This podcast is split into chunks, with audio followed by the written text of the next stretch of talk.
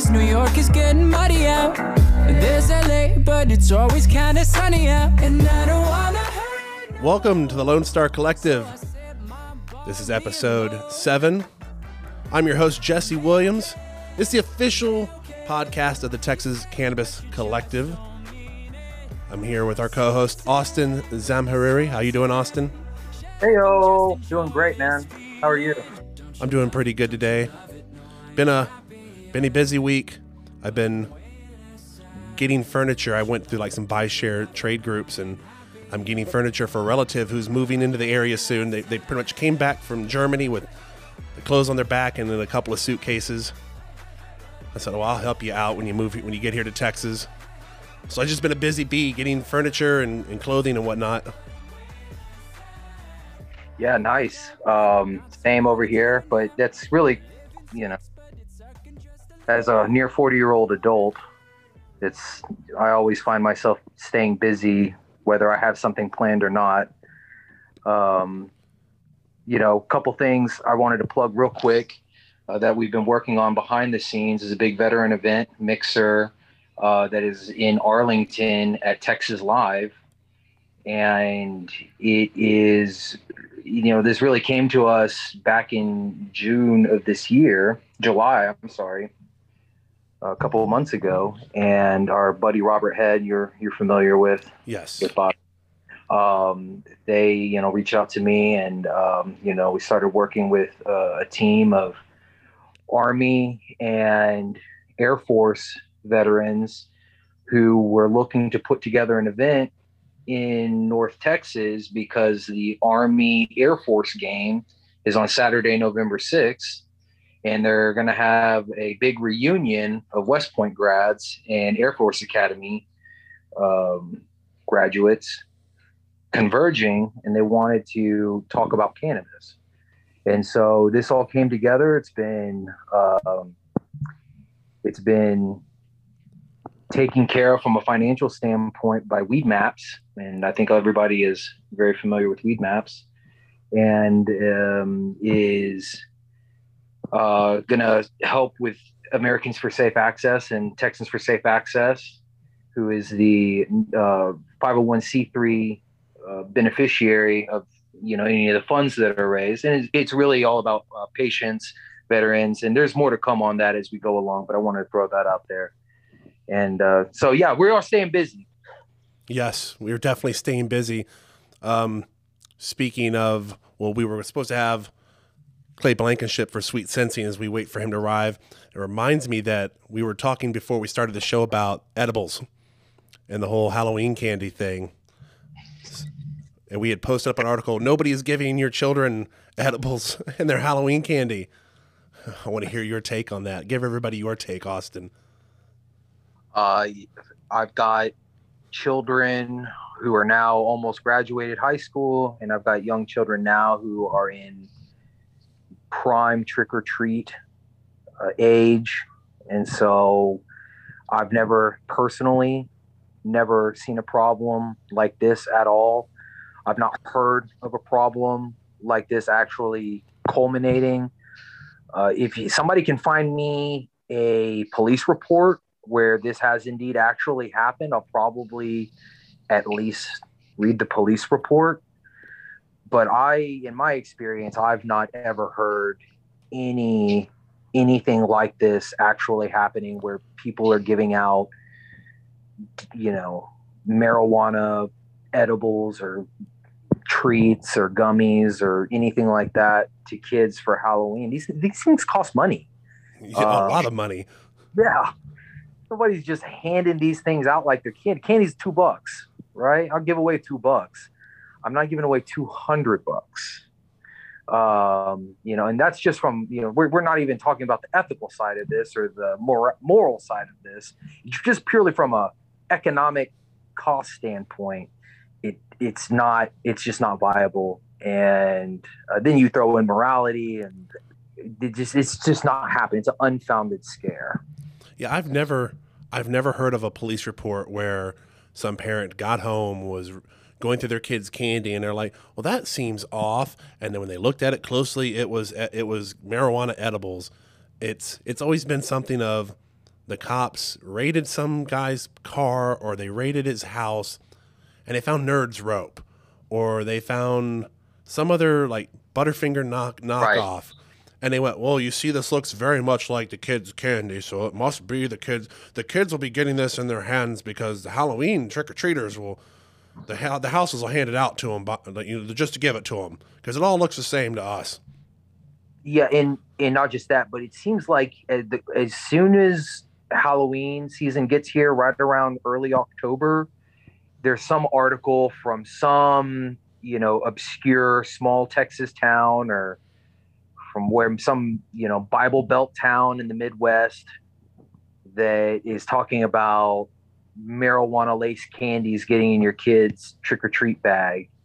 And so, I mean, I'm just gonna let everybody know if you're gonna go out trick or letting your kids trick or treat, whatever they come back with, you should already be inspecting that stuff anyways.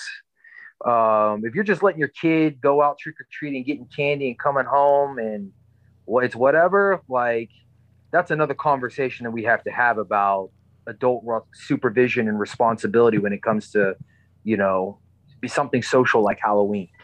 Like I was always taught as a kid, you know, that when you went out and you got candy, that if it didn't come in a wrapper, like a sealed wrapper, don't take it. And it was kind of odd because you always had the family that had like the popcorn balls. And you're like, oh, I want a popcorn ball really bad. But I'm not taking that because that's not in a sealed wrapper. And it was always even it was always even something else because as a kid you're like, I know I've done something that's angered these people. Um, I don't want them giving me stuff and they're gonna get revenge. yeah, it's just I just feel like this whole situation uh, is kind of unfounded. It's a scare tactic, has long been used as one, and um, it, it, it, for me, it's almost like you know you might as well claim that they're giving out little mini bottles of alcohol. You know, the little shot it's bottles. Just, yeah, exactly. It's like that's just not happening.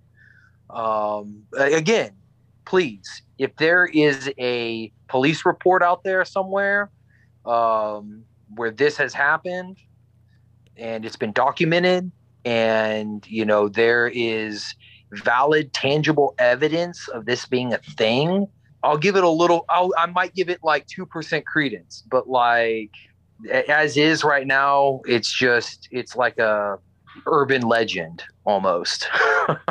I say it, even even if you found one, even if you had one report with one family that reported this, how many kids are going out trick or treating?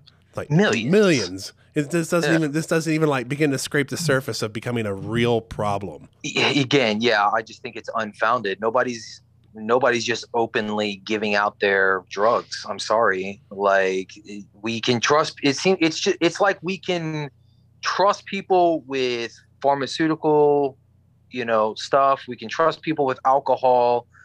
But when it comes to cannabis, it just seems that they want to to really attack it. And don't get me wrong, I understand the packaging aspect. I do understand uh, marketing products uh, and how that could almost um, how that can be deemed as targeting children with certain products that are marketed and the way they're marketed.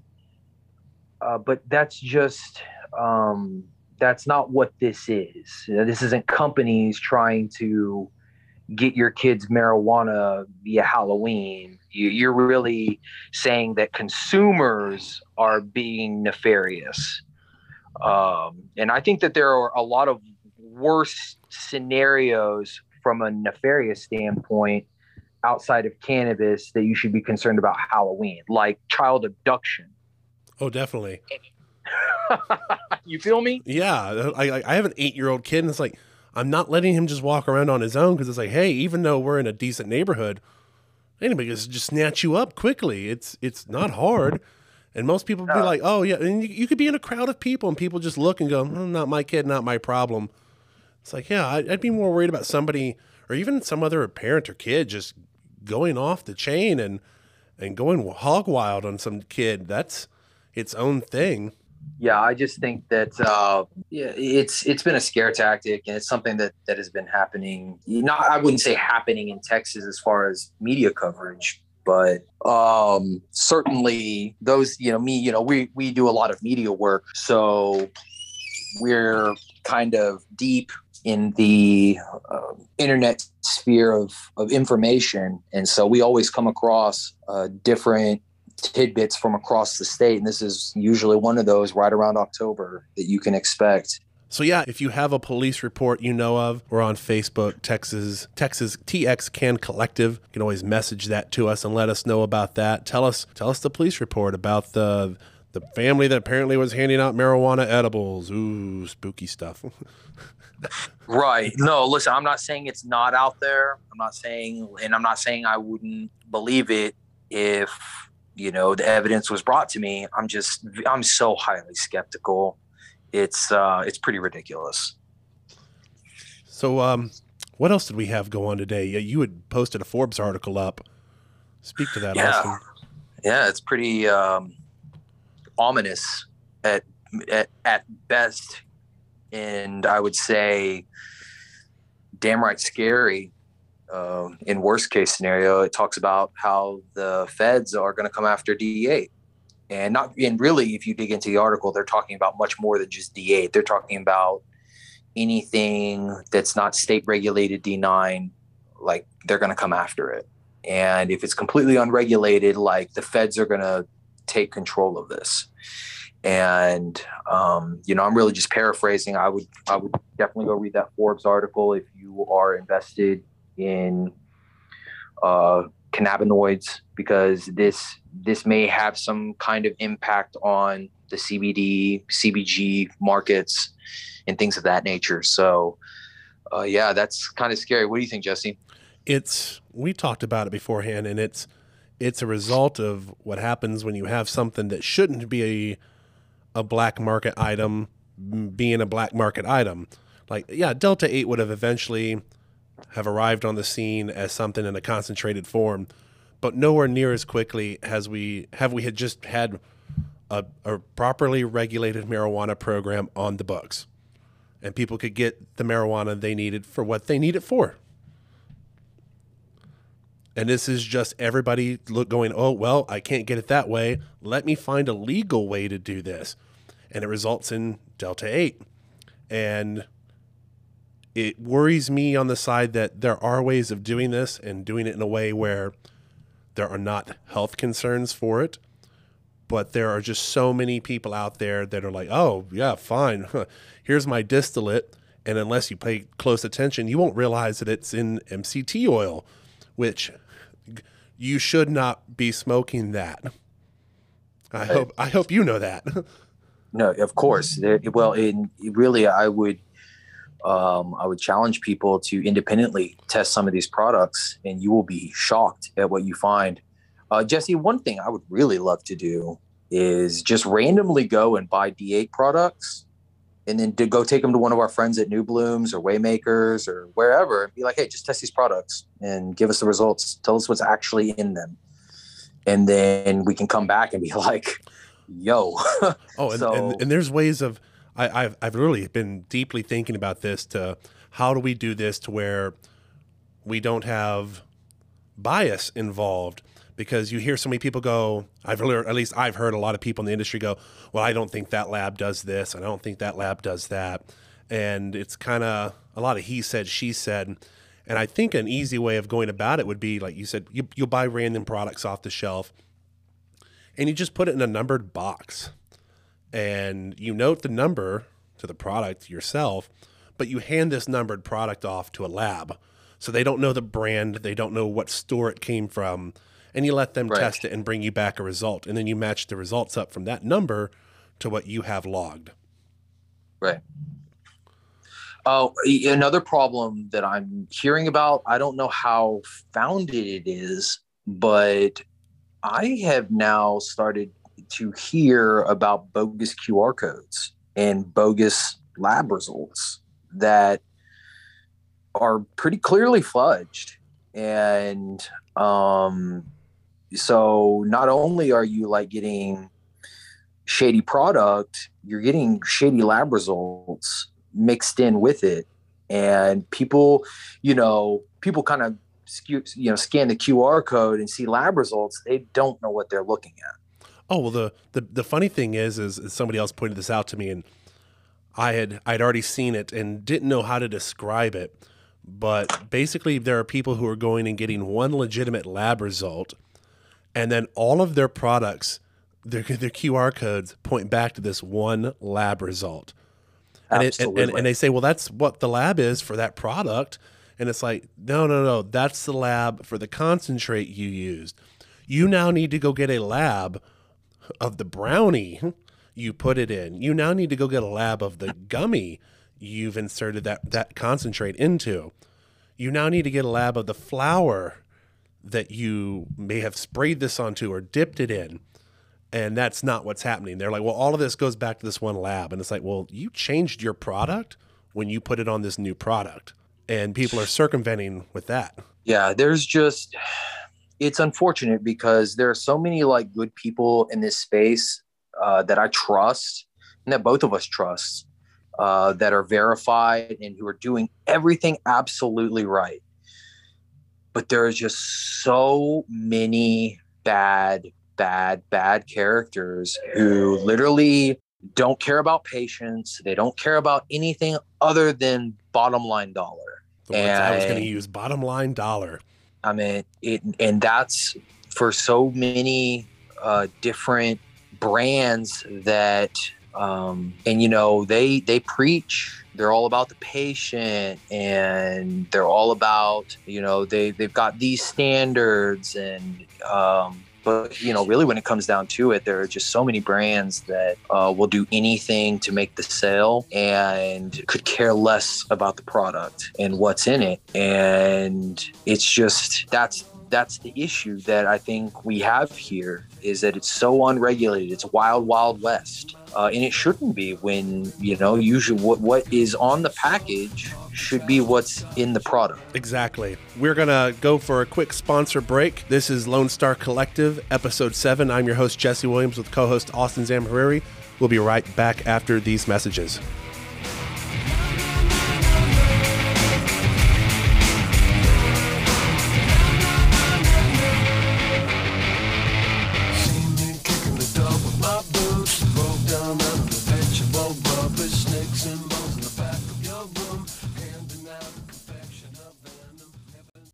Blue Dream Bluebonnet is a proud sponsor of Texas Cannabis Collective. Blue Dream Bluebonnet carries cannabis art, gifts, accessories, and more for you and your friends. Whether it be a pair of cannabis themed leggings or a rolling tray, Blue Dream carries a variety of products. Visit bluedreambb.com to see their inventory and check back regularly as new items are updated. You can also find them online with Facebook and Instagram under the handle at Blue Dream Bluebonnet. You can visit them online again at bluedreambb.com. You know it would be cool if your business was mentioned on a podcast several times an episode. Well, you could have a slot right here on the Lone Star Collective, just like the one I'm doing right now. Show your community that your business supports changes to social welfare regarding cannabis in Texas. Inform our audience that you are a supporter of independent journalism and the activism work we put in while informing them about your business. Let your customers know where you are located and what you offer the community. For more information on getting your business mentioned on Lone Star Collective, visit texascannaco.com. That's txcannaco.com and click the contact tab. Oak Cliff Cultivators is a sponsor of Texas Cannabis Collective and Lone Star Collective podcast. Oak Cliff focuses on quality assurance with their hemp products while providing customer service to help you discover cannabinoids to meet your needs. Their product line includes hemp flower pre-rolls, CBG tinctures, edibles, Delta 8, and merch. For more information on their products' quality or to shop online today, visit oakcliffcultivators.com or contact them at info at oakcliffcultivators.com. Welcome back to the Lone Star Collective podcast, distributed on Spotify, iTunes, Google Podcasts, Facebook, and much more, to give Texans information regarding policy, industry, and culture. Here is this week's host, Jesse Williams and Austin Zamhariri. with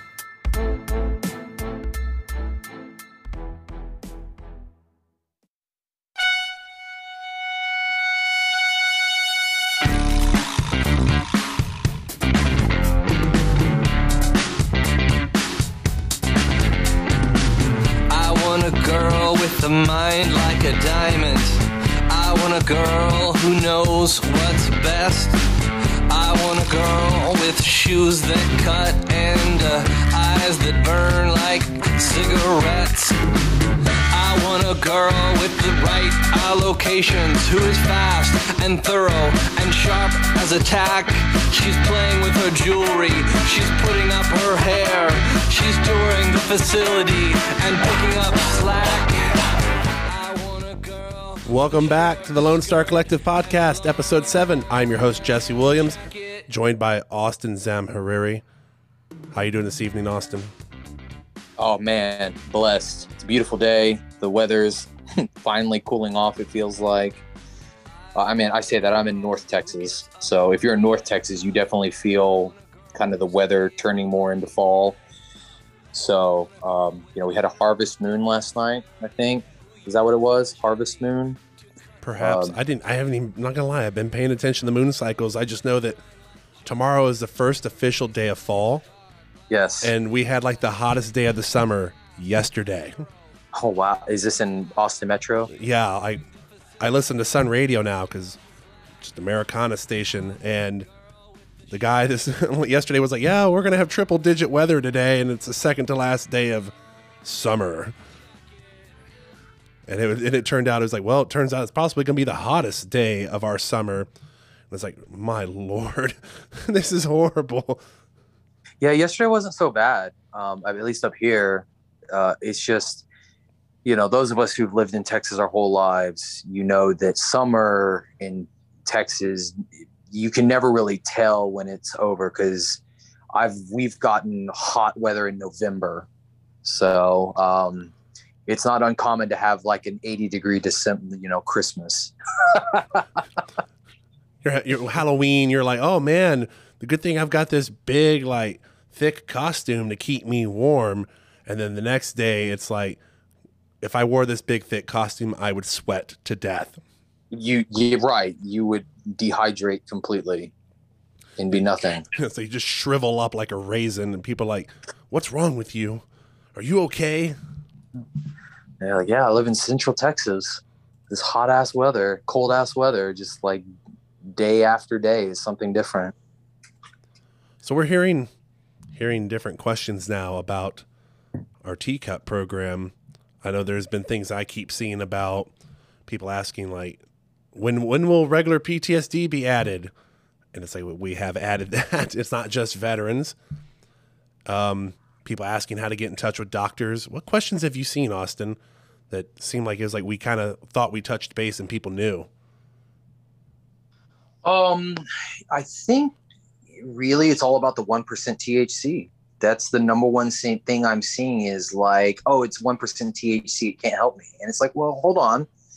Um, let's under, it's 1% by final product volume, correct? So if you have a gummy, um, you're, and it weighs one gram, then that one gram gummy can have up to if you take the 1% rule then you can have that one gram gummy can have 10 milligrams of thc am i correct? Correct. right. So i think that you're seeing a lot of people who uh, just see 1% and automatically balk and laugh and are just like i whatever i'm not i want nothing to do with this. And that's a, the most general misconception that i'm seeing. There's actually uh, it's a lot more scientific than that. Uh, there's the you got to kind of weigh in the math based on how the law has been written. And because of that you're now starting to see dosing that is very similar to the standard dose that you see in other states. The yeah, I would say it's what you typically even see in an edible. Like I'd say the candy bars you would see in an, a state with even just recreational, like a Hershey's bar, the, the little mockery Hershey bar, I guess is a great example. Each one of those squares is a 10 milligram square, and that is just considered the typical dosage for a bar or just a single edible, a single serving. And it's just strange that it's like the, the 1% makes it that here and people balk at it because I guess they're used to seeing tinctures where it's like what, 2,000 milligrams in a 30 milliliter bottle? Right. Yeah. You you kind of see. Uh, uh, it's it's hard to say because there it, each state is a little bit different. There are some like industry standards that kind of transcend the variables in each state. But yeah, you the the one thing that I've always seen is uh, you know when I've been to Colorado, California, Oregon, Massachusetts. Um, the one thing that I'm consistently seeing is the 10 milligram. Like 10 milligram is become kind of the standard dose. I would say the other thing I've heard that's a big concern for our state is the amount it costs to get a license.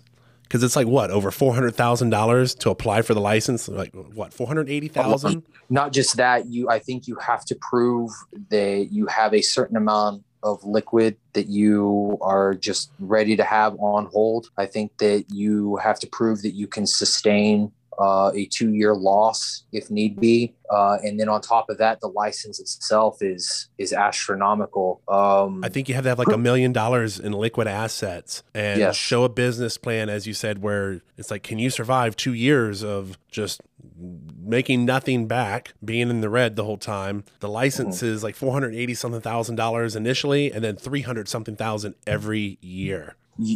This it's just like it pains me to even talk about it. It's so ludicrous. Like what we are seeing these regulations that we have it's it's so laughable compared to every other any other state that has medical marijuana any other state. I would put texas up against and say this is the most ludicrous outrageous and just over regulated overburdened um, legislation for any kind of medical marijuana program. And it's so laughable because those of us who live in north texas and go to WinStar a lot right? So let's just right up 35 you go to WinStar the minute you get into oklahoma there's like 20 dispensaries. You got billboard after billboard saying medical marijuana here here here.